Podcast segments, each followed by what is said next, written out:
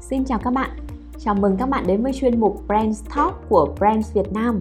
Tôi là Mai Ánh Tuyết, hiện là Marketing Manager tại Logitech Việt Nam.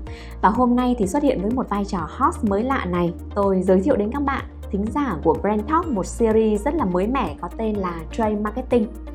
Trong series này thì bên cạnh kiến thức khái quát về Trade Marketing, chúng ta sẽ còn được lắng nghe những chia sẻ về kinh nghiệm và bài học đau nhưng mà rất là đáng của những người làm Trade, của những chuyên gia từ nhiều ngành nghề khác nhau. Vậy còn chờ đợi gì nữa, chúng ta cùng bắt đầu ngay thôi.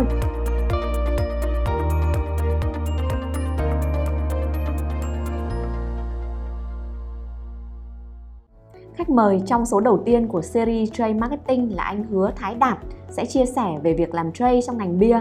Thật là tuyệt vời khi mời anh chia sẻ đôi điều. Chào tất cả các bạn, tôi xin giới thiệu tôi là Đạt hiện tại. Đạt làm CEO và founder của Cast Academy và cũng cover luôn một phần về quản trị vận hành của công ty Gcom là công ty nghiên cứu thị trường. Background của Đạt thì Đạt có 12 năm kinh nghiệm đi làm thuê chuyên nghiệp và khoảng 5 năm thì làm startup, làm founder. Thì trong 12 năm đi làm thì có 2 năm làm sales và 10 năm thì làm trade. Đầu tiên thì Đạt làm ngành hàng hóa mỹ phẩm, làm khoảng 2 năm làm sale, sau đó đã chuyển qua ngành hàng công nghiệp. Thì lúc đó Đạt phụ trách trade marketing cho công ty Form Sims về xi măng. Sau đó Đạt chuyển qua ngành hàng rượu bia, cồn là công ty Diageo. Sau đó Đạt chuyển qua một ngành hàng bia, Đạt phụ trách innovations activity cho tất cả các brand bia mới. 3 năm thì cái brand chính Đạt làm là brand Strongbow. Wow, quả là một background khủng phải không các bạn? Vậy thì xuyên suốt buổi chia sẻ ngày hôm nay, chúng ta hãy cùng đào sâu hơn vào công việc trade marketing của ngành bia cùng với anh Đạt nha. Trước hết, sản phẩm của ngành bia mà anh từng phụ trách thường được phân phối đến những kênh nào vậy anh? Anh rất thích làm ngành hàng rượu bia, cho dù bản thân cũng không muốn quá nhiều, tại vì cái sự phức tạp về kênh của nó. Nếu mà các bạn làm ngành những cái ngành khác thì thường các bạn sẽ nghe được kênh MT là kênh siêu thị, hoặc là kênh GT thì gồm có tiệm tạp hóa rồi mom and pop. Nhưng mà kênh những cái sản phẩm liên quan tới đồ uống thì nó có thêm kênh nữa là kênh on premise on trade ấy. Thì cái kênh on trade là gì? Kênh on trade là nơi mà người ta tới đó, người ta mua xong người ta tiêu dùng luôn. Thì nó làm cho cái chuyện mình planning hay chuyện mình làm activity nó vui hơn. Tại vì mình có hai kênh và cái cách làm hoàn toàn khác nhau. Thường để chia kênh on trade thì người ta chia theo cái mục tiêu người tiêu dùng tới. Thí dụ như người ta đi để người ta ăn thì mình sẽ có kênh nhà hàng, rồi người ta đi uống nhiều nhưng mà vẫn ăn thì có quán nhậu chẳng hạn, rồi uống cũng có uống không, uống chính, ví dụ như cocktail bar hay là những cái bar Tây mà các bạn đi đường Bùi Viện không có lạ các bạn thấy. Rồi nó có beer club nữa, rồi nó có dạng là để xõa nữa. Để xõa nghĩa là người ta ăn uống xong rồi người ta muốn quẩy, người ta muốn vui. Thì nó có những cái kênh như là kênh night club, trường nè, rồi kênh beer club. Thực ra beer club cũng xõa, một số beer club cũng khá xõa. Tại sao mình quan tâm tới cái dịp như vậy? Tại bản chất á, mỗi một cái dịp khác nhau, cái trạng thái tâm lý của cái người đó khi tới kênh đó là khác nhau. Làm hoạt động như đúng. Chắc chắn người ta đi ăn thì sẽ khác những người đi muốn đi uống rồi đúng không? Và những người đi uống thì hoàn toàn khác những người muốn đi xõa. Muốn quán bia cho những người đó hay muốn quán rượu cho người đó phải hiểu lúc đó người ta có cảm giác gì và làm gì để người ta mua bia hay rượu. Cái điểm thú vị của ngành hàng này là do mình phải hiểu cái trạng thái cảm xúc đa dạng như thế nên làm cái job trade marketing nó giống như nhà tâm lý học hơi vui. Thế là tới đó thì mình phải hiểu là trạng thái người ta như thế nào, người ta ok không, người ta không ok chỗ nào. Cùng một người đi vô những cái outlet khác nhau họ sẽ có trạng thái tâm lý khác nhau. Cũng là Đạt, buổi sáng này đi quán cà phê, trạng thái có thể là relax. Buổi trưa đi tiếp đồng nghiệp quán ăn, nó hơi phô một chút, tự mình trở nên nghiêm túc hơn. Buổi tối các bạn cấp 3 kêu đi nhậu, mình ra quán cốc lề đường, mình lại rất là casual và xa lỏng. Rồi sau đó lại đồng nghiệp lại kêu đi tiếp đối tác, mình lại lên đồ vét, mình vô nhà hàng sang trọng 5 sao, lúc đó mình phải thể hiện phong cách khác. Có phải là mình có khá nhiều con người trong một người không? Và mỗi con người đó cần phải hiểu khác nhau. Để có hoạt động khác nhau chứ không bị chung chung được. Kênh off trade thì ra thì nó cũng giống như những cái ngành hàng khác thôi. Nó có siêu thị, nó có CVS. Nhưng bản chất của mình sẽ khác là mình phải hiểu ở một trạng thái sâu hơn là cái dịp người ta mua. Thường làm trade mình sẽ Mình thường hay có khuynh hướng là mình nghĩ làm sao để người ta mua ngay tại đó thôi. Nhưng mà đối với là ngành rượu bia, người ta mua nó phải khởi đầu bằng một cái occasion gì đó. Ví dụ như mua để tặng, hay là mua để có cái tiệc ở nhà, hay là mua để bỏ những cái chai bia xịn vô tủ lạnh rồi tối về khui chai ra uống. Và mỗi cái occasion khác nhau, cách mà người ta nghĩ về thương hiệu và cách người ta lựa chọn khác nhau. Ví dụ như mua để tặng thì người ta sẽ quan tâm tới cái khác, đúng không? Bao bì, sự sang trọng, giá hợp lý hay không so với lại cái bước xịt quà. Mua để nhậu cho một nhóm bạn ở nhà là khác. Ok, những cái nhóm này có những cái nhậu nữ hay nam, hay là nữ nhiều hay nam nhiều, nữ nhiều thì có nên mua thêm một số cái loại cider như là Strongbow hay không? Rồi tụi nó thích bia gì? Nước uống này có hợp với đồ ăn này không ta? Thì đó là những cái suy nghĩ vậy. Nhưng mà nhậu xong á, thì có thể mua cho mình tự thưởng cho bản thân, đúng không? Chẳng ai cũng có một cái occasion đi làm về mệt quá, ngồi nhà tự thưởng cho mình một chai bia hay gì đó. Cách mình chọn là cái bia nào hợp với cái gu mình nhất. Các bạn có thấy là những cái dòng suy nghĩ khác nhau. Thì bản thân người trade á, phải hiểu những cái dòng suy nghĩ khác nhau đó để mình tạo ra những cái tác động phù hợp với trạng thái suy nghĩ đó. Như vậy, một đặc thù lớn nhất của ngành bia là sản phẩm được phân phối trên cả kênh on-trade và off-trade. Thế các nhóm kênh này có tỷ lệ đóng góp như thế nào trong ngành bia thưa anh? Cái này nó lại tùy theo ngành. Ví dụ như nếu mà cái ngành đó là ngành rượu đi, thì sẽ có những cái kênh mà bán rượu nhiều hơn những kênh khác. Nhưng mà cũng rượu có cồn nhưng mà là bia, nhưng bia cao cấp thì là một số kênh nó lại khác. Ví dụ như kênh bia chắc chắn là quán nhậu là nhiều nhất rồi. Nhưng mà cider chẳng hạn, cider không phải bia, nước ép lên men, những cái loại trái cây lên men á, thì cái kênh nó lại khác. Vấn đề quan trọng là tỷ trọng đóng góp của mỗi kênh phụ thuộc vào tập khách hàng của cái ngành hàng đó là ai và họ đi kênh nào. Thì họ đi kênh nào nhiều thì kênh đó bán nhiều. Thì mình cần hiểu ở trạng thái sâu hơn là tập khách hàng của ngành hàng và kết nối tập khách hàng đó với kênh, chứ đừng nên nhìn kênh không. Đôi khi á, có những kênh nó tiềm năng mà mình không thấy, không kết nối tập khách hàng, mình cứ nhìn số quá khứ không mà, đúng không? Mình thấy tỷ lệ đó thấp mà do nó chưa được khai phá. Nên người tiêu dùng ở đâu thì để sản phẩm ở đó, sản phẩm ở đâu thì cũng như là channel ở đó. Thông thường khi nhắc đến kênh phân phối thì mọi người thường nghĩ đến vai trò của chúng là để bán hàng. Như vậy thì anh nghĩ sao về nhận định này ạ?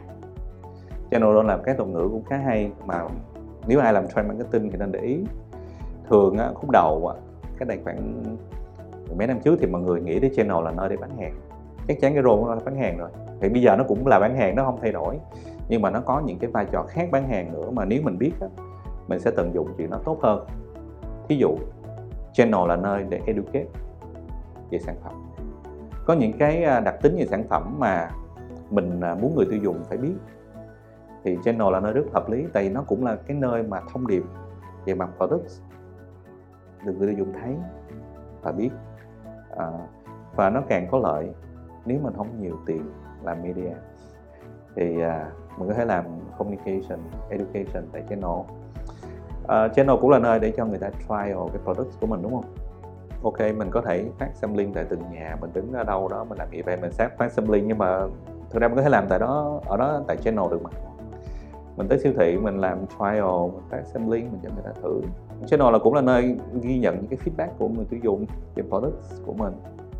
Channel là nơi để activate những cái brand campaigns. Ví dụ mình có một số campaign lớn thì anh muốn là người ta coi TV hay người ta đi event, người ta thấy thì cái thông điệp lớn của campaign đó nó cũng được truyền đạt tại những cái channel người ta đi mua.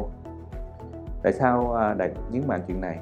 Tại khi mình hiểu bản chất của channel nó nhiều hơn chuyện bán hàng, mình mới xài channel một cách tối đa và mình tối ưu hóa chi phí của công ty, và làm trade nó cũng vui hơn nữa. Hiện nay trade suốt ngày đi làm promotion chỉ số bán hàng nó cũng hơi boring, đúng không? Đó là channel rồi. Theo như anh Đạt chia sẻ lúc nãy thì hãy cẩn thận việc đánh giá kênh dựa trên số liệu quá khứ vì sẽ khiến trade marketer dễ bỏ qua những kênh có tiềm năng vì tỷ trọng thấp. Vậy theo anh, có thể nói thêm về trường hợp nào mà kênh chiếm tỷ trọng nhỏ nhưng lại đóng góp vai trò rất là quan trọng trong ngành hàng bia? Có rất nhiều ấy chứ. Đặc biệt là những cái brand và hành vi tiêu dùng người ta quá phức tạp. Ví dụ mua điện thoại đi.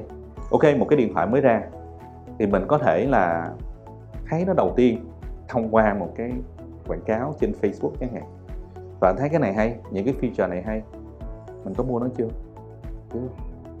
Ok, cái này hay quá nhưng mà cái này cũng mắc tiền nha, tới 20 mấy 30 triệu. Mình muốn trực tiếp cầm cái điện thoại đó coi coi chuyện gì diễn ra nếu mình dùng nó. Các bạn sẽ nghĩ tới channel nào đầu tiên? Thì các bạn sẽ nghĩ tới những cái experience shop của cái chỗ bán điện thoại, đúng không? Các bạn đã tới đó, các bạn dọc, các bạn hỏi, các bạn challenge người ta là cái này tốt hơn cái kia như thế nào, tại sao nó mắc như thế, kiểu như vậy. Và nhiều. Tại sao mình nghĩ đến channel đó? Tại nơi đó là nơi có nhiều thông tin. Thì bản chất channel đó là nơi để cung cấp thông tin. Nhưng mình có mua đó không? Mình lại tới một cái chỗ khác. Lúc đó nhiệm vụ của mình là đi đổi giá. Mình sẽ tới Thế Giới Di Động, lên trang web Thế Giới Di Động, mà tới Thế Giới Di Động coi nó có chương trình gì không, có tặng cái này tặng cái kia không, rồi lên chỗ khác, ví dụ như Tiki, lại coi mình cũng mua chưa, cũng chưa mua. Online xong mình muốn đổi giá offline nữa, mình muốn tới trực tiếp những cái cửa hàng nhỏ lẻ hơn để coi, tại đôi khi những cái hàng nhỏ lẻ không muốn cạnh tranh những chuỗi lớn ấy, họ sẽ có promotion khá là deep, ok, và đôi khi hành vi mua nó thực hiện ngay chỗ đó. Nhưng mà nếu không có những cái channel phía trước thì cuối cùng hành vi mua nó có ở chỗ đó hay không? Có thể là không. Thì mình hiểu cái role đó để em biết là đôi khi cái trải nghiệm tại cái shop đầu tiên, nếu mà nó fail một cái thì những chuyện tiếp theo nó không diễn ra. Nhưng mà nếu ai lấy sale volume của cái shop đó mà ra đếm, chắc chắn họ xong đâu bao giờ đầu tư.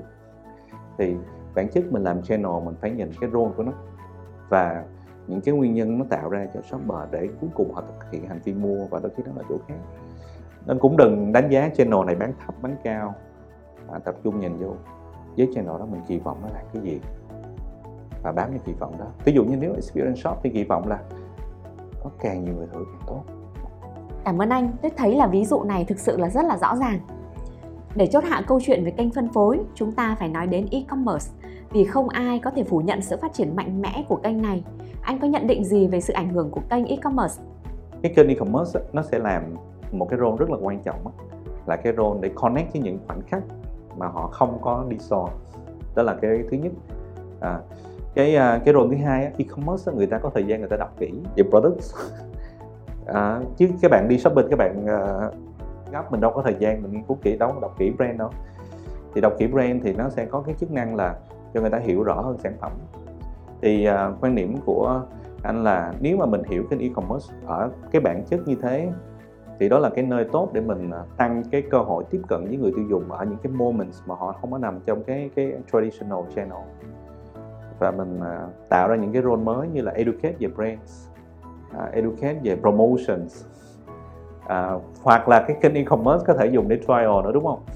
Đôi khi mình bán giá thấp một số cái SKU để người ta mua dùng thử, người ta đặt hàng người ta mua dùng thử, sau đó người ta dùng ngon người ta mua ở chỗ khác. Dạ đồng ý. Vậy Tuyết cũng có nhiều người bạn trong lĩnh vực trade marketing, và thú thật là Tuyết có chút bối rối khi mỗi người mô tả công việc của họ thì rất là khác nhau.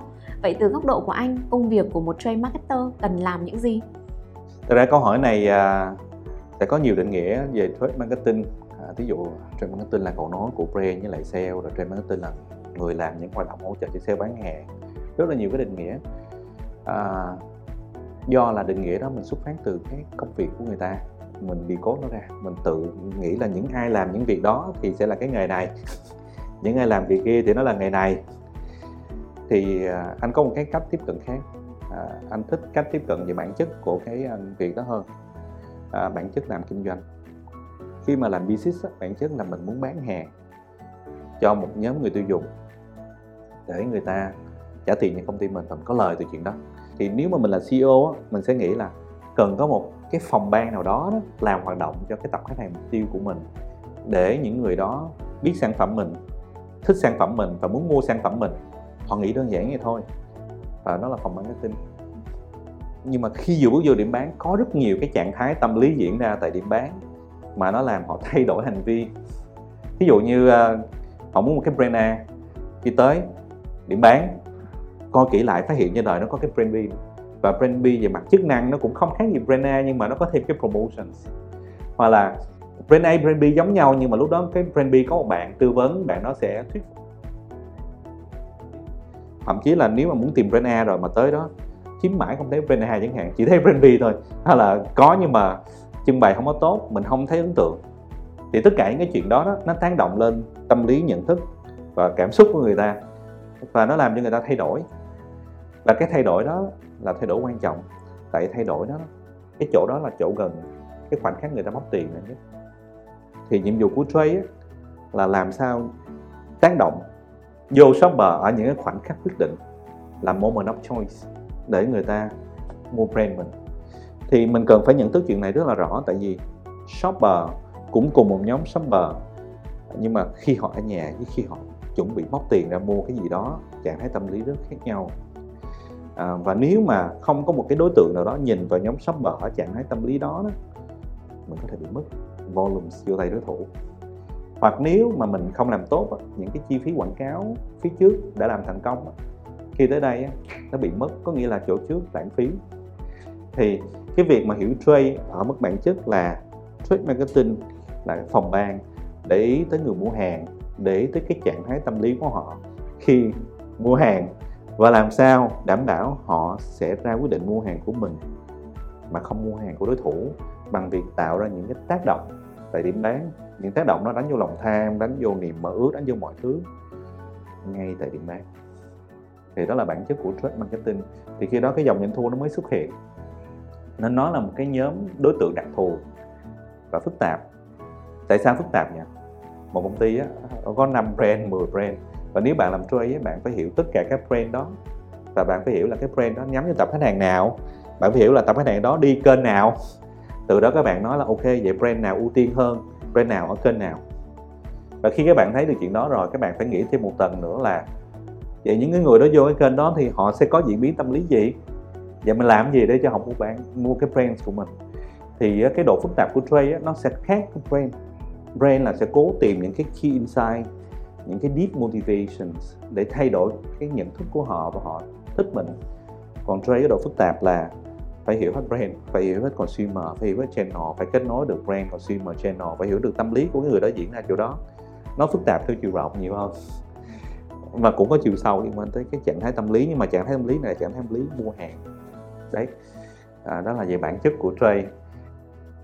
Vậy có thể hiểu rằng công việc một trade marketer là quan sát trạng thái tâm lý của một shopper, đảm bảo họ mua sản phẩm và thương hiệu của mình bằng các tác động ngay tại điểm bán. Và tất nhiên cái này như anh đã nhấn mạnh, nó rất phù hợp trong ngành bia. Dạ vâng, cảm ơn anh đã gỡ rối cho Tuyết cũng như nhiều bạn đang nghe podcast này để hiểu rõ hơn và hiểu đúng công việc của người làm trade marketer.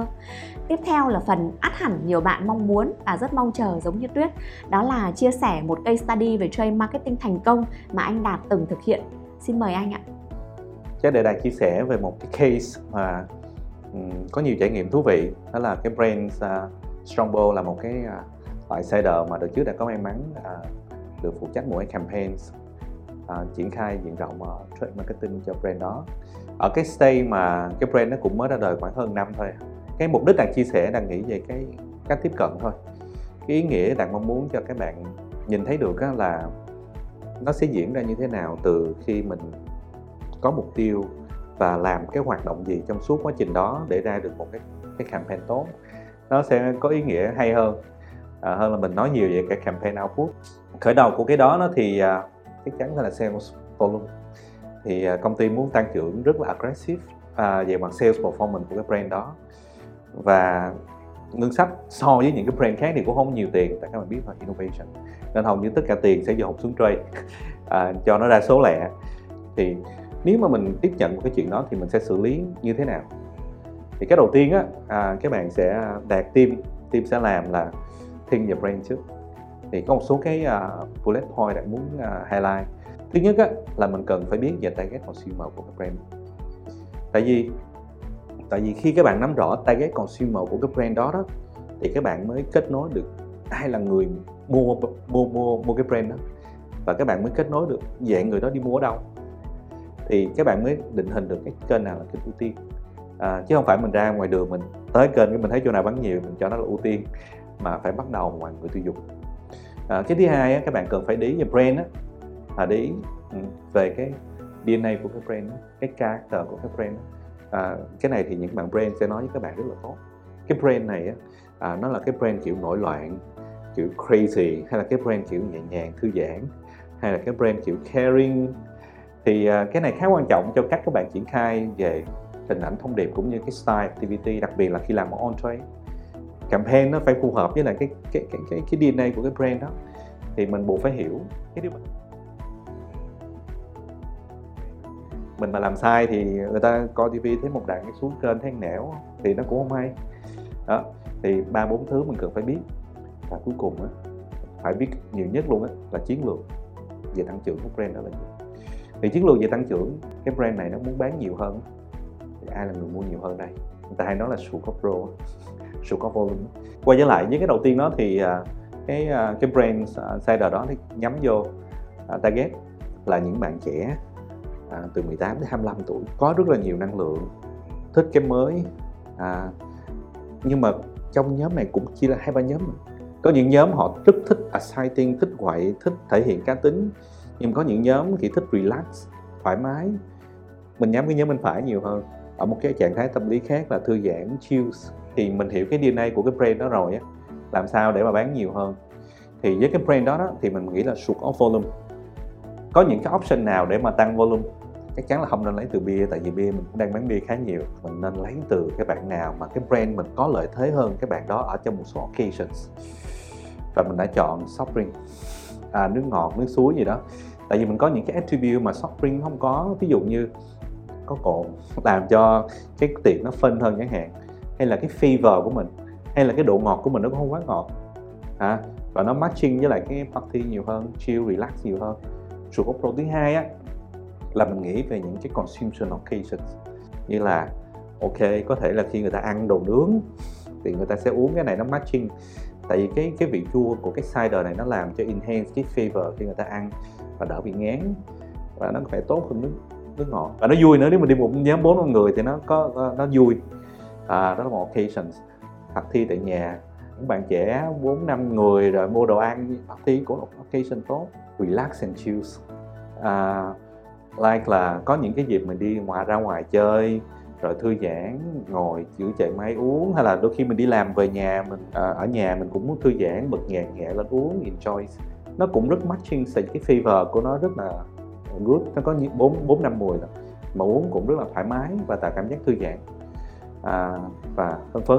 Ok, thì đó là thứ mà mình cần phải nên biết là shoot off volume tới từ tập nào, và cái tập đó họ sẽ thay đổi hành vi hồi trước họ tiêu dùng như thế nào, và mình kỳ vọng họ tiêu dùng ra sao, và chắc chắn cái kỳ vọng thì sẽ tiêu dùng brand của mình trong một occasion nào.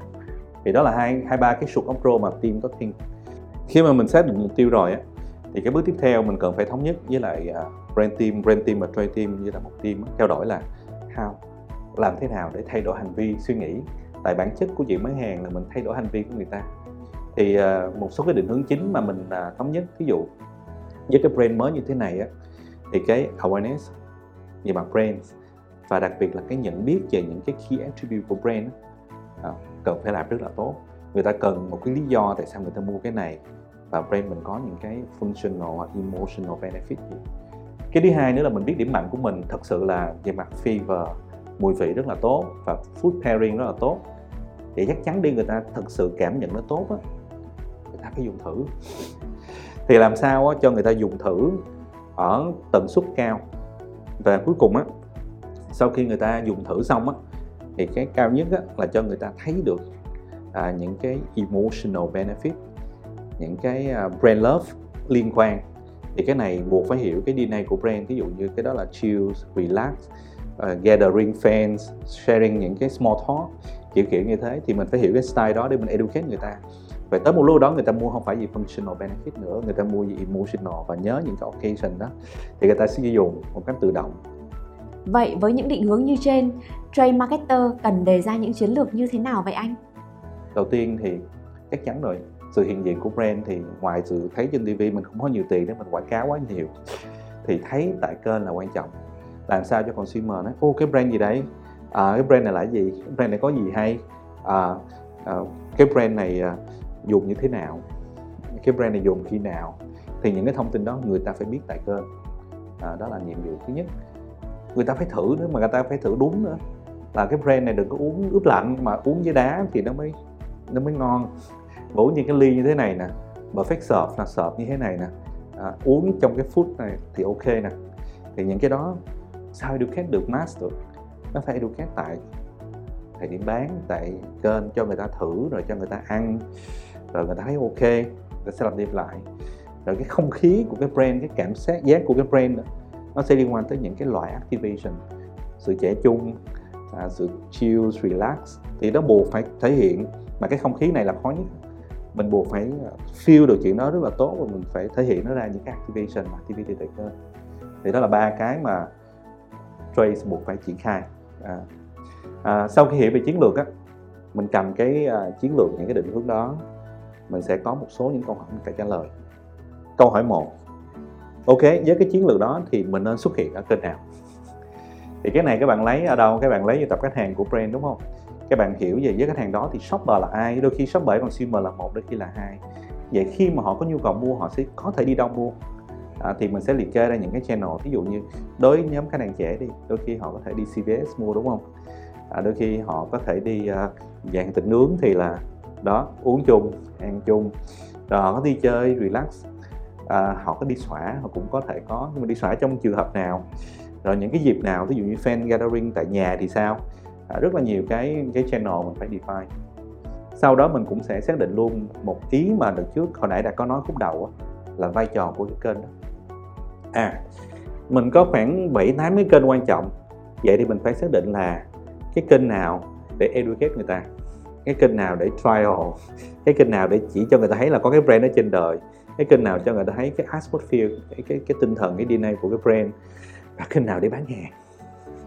Và mình phải balance chuyện đó rất là khéo, tại mình không nhiều tiền.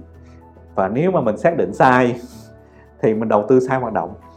Đấy, thì sau đó next step thì xác định là ok, nó có 3 nhóm kênh nhé. Có những cái nhóm kênh là chỉ cần xuất hiện là được rồi, không cần làm nhiều hoạt động.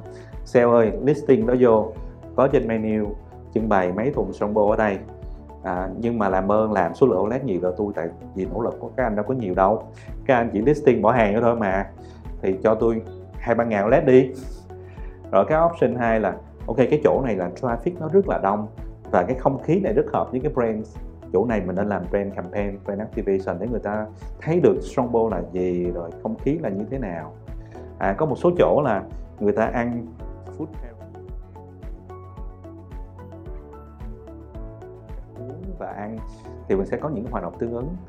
Rồi có những cái nơi là người ta khi mà mua tiệc về nhà cho bạn bè, người ta tới kênh đó người ta mua, thì chọn kênh đó và mình educate những cái gì buổi tiệc vui hơn với cái này, với cái nọ, và ABCD. Thì nó sẽ xuất phát từ gì? Hai cái nào mình sẽ ra dựa vào sự am hiểu đặc thù của từng kênh, dựa vào sự am hiểu hành vi mua của shopper, và dựa vào cái chiến lược khúc đầu mình nói, mình map vô, thì mình sẽ ra được là mỗi kênh với cái role đó thì nên làm kiểu hoạt động gì, thì sẽ giúp cho mình execute được cái chiến lược mà mình đã làm phía trên đấy. Tóm còn lại, chiến lược của Trade là bán kênh nào, ok, vai trò của từng kênh là gì, nhắm vô tập shopper nào, và kỳ vọng về thay đổi hành vi của tập shopper đó ở kênh đó là như thế nào. Thì đó là 4 cái, nhưng mà còn cái cũng rất quan trọng mà thường là mình, cái này làm cho mình chết nếu mà làm không khéo, là scale. Tại khi mà nói tới trade là nói tới thực thi và nói tới xài tiền cả kênh. Mình bỏ tiền vô những cái outlet lớn mình làm á, thì nếu mà nhìn nó bên ngoài sẽ rất là xôm tụ, hoành tráng, nhưng cuối cùng nó không vậy đâu. Nhưng mà làm report thì rất đẹp nha. Còn có những cái mà nếu mà mình làm execution đơn thuần quá thì người ta cũng không có hiểu được cái brand này là gì, thì có thể volume nó tới từ chuyện push sale thôi. Thì mình phải cân bằng ở đây là với mỗi cái role của channel đó và channel đó thì nên có bao nhiêu outlet là vừa, và outlet nó nên làm cái hoạt động kiểu gì, tần suất là như thế nào, like là 1 tuần phải làm 1 lần, 2 tuần làm 3 lần, 2 tuần làm 5 lần, rồi nên làm buổi sáng hay buổi chiều, số lượng meeting nhiều hay ít chẳng hạn. Mấy cái đó phải tính toán, tại vì chỉ tính sai cái là tiền nó chạy sai kênh. Thì mấy cái tính toán đó thì cũng cần phải sự am hiểu về cái khả năng tác động. Thí dụ về khả năng tác động đi, mình phải biết là một người tiêu dùng á, đang từ uống soft drink chuyển uống cái này, họ phải thử ít nhất khoảng 3-4 lần thì họ mới bắt đầu quen với chuyện đó. Và cái khoảng thời gian thử ít nhất khoảng tầm like là 1 tháng thôi. Nếu mà thử 3 lần mà nó rải đều khoảng 3 tháng thì đôi khi nó không có tạo tác động. Thì mình phải biết được vậy, trong 1 tháng nó có những cái occasion, có những cái chỗ nào họ sẽ đi và làm đủ nhiều để cho nó thành 3 lần, thành 4 lần thì người ta mới thay đổi hành vi. Và là họ phải thấy đủ nhiều, họ phải biết đủ nhiều. Và thường cái này tên dùng một tactic là khoanh vùng địa lý. Ví dụ trước mình làm, mình tập trung làm Hồ Chí Minh trước. Đó, trong Hồ Chí Minh mình khoanh vùng ở những cái khu vực mà mình nghĩ là giới trẻ sẽ đi nhiều. Mình làm liên tiếp tất cả các kênh khu vực đó nó phải xuất hiện cùng một lúc, làm cho người ta có cảm giác là ồ, sắp có vẻ như đi đâu cũng thấy. Nhưng ra nó chỉ có đi đâu cũng thấy cái chỗ đó thôi. Nhưng mà người ta thấy nó nhiều quá. Và các bạn nhớ là cuối cùng bản chất của trade là phải thay đổi được hành vi. Mà con người chỉ thay đổi hành vi khi nó lặp đi lặp lại đủ nhiều và đủ consistent. Thì trong trường hợp này á, thì mình cũng đang nói rồi đó, những cái role của channel mình đánh. Ví dụ kênh cinema nè, bỏ cho chỗ đó rất là nhiều tiền nhưng mà chỗ đó đóng người. Thì mình chỉ cần người ta biết là trên đời này có cái brand đó được rồi, không cần nó mua nhiều. Rồi cái kênh nhà hàng đi, cái kênh đó là cái nơi mà volume ít nhưng mà cái nơi đó là trial, thì cái chỗ đó mình phải cho sampling và trial rất là nhiều. Rồi cái kênh mà thật thi tại nhà đi, thì đánh vô kênh CVS chẳng hạn, thì mình biết mấy bạn trẻ là hay đi vô CVS mua mấy cái đó cho nó gần nhà, đi siêu thị đi xuống dưới đó mua, thì mình đánh vô những cái chỗ đó và mình có những campaign phù hợp với cái trạng thái mua của lúc đó. Rồi kênh B-Club chẳng hạn, B-Club thì cái style của mình không phải quá nhiều energy, thì mình đánh vô cái khoảng thời gian khoảng 5-6 giờ thôi, lúc mà after work người ta đi làm người ta uống nha.